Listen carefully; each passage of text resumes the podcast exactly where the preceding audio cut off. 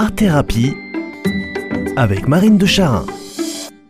Bonjour chacun et chacune de vous.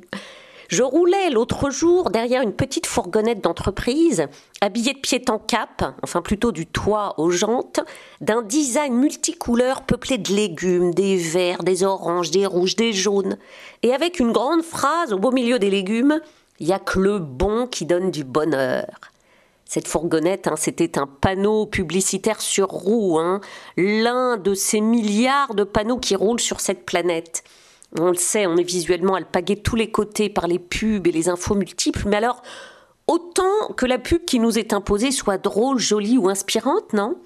Et celle-là, franchement, était plutôt réussie. Elle donnait envie de se faire un potager sur son balcon. Elle donnait l'humeur joyeuse, elle donnait faim. Elle donnait envie de se mijoter une bonne marmite de légumes bio, goûtus et diététiques. Et cette petite phrase, il n'y a que du bon qui donne du bonheur, incitait à la méditation en touchant pile dans le mille du fond du fond de notre soif vitale, trouver le bonheur. Et oui, cette phrase, c'est une évidence, cette phrase, c'est un truisme. Bien sûr, ça n'est pas le mal, ni le mauvais ou le moche qui donne du bonheur, mais bien évidemment le bon, le bien, le beau.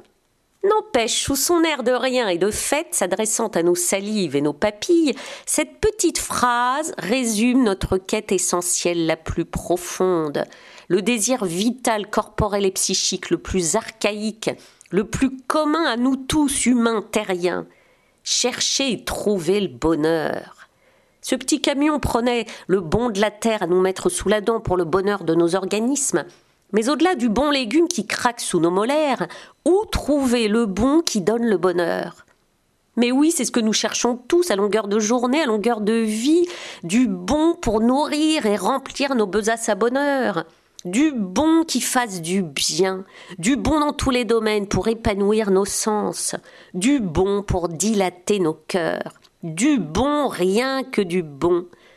Et à minima, faute de trouver le bonheur, on cherche du bonheur, au moins un bonheur partiel en ce bas monde, au moins des pépites de bonheur, au moins une avance de la béatitude éternelle en laquelle on croit.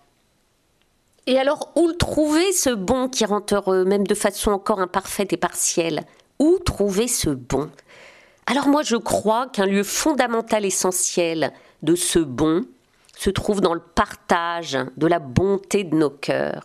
Oui, la bonté, pas la perfection, non, mais la bonté simple et authentique, fragile, qui vibre en chacun de nous, maladroitement, mais qui est là, qui vibre. Cette bonté à se partager de moult façons, dans la rencontre directe, évidemment, éminemment, mais aussi à distance par la pensée, par la communion fervente, par la conscience de faire partie tous de la même nature, du même espace temporel, et même au-delà du temps.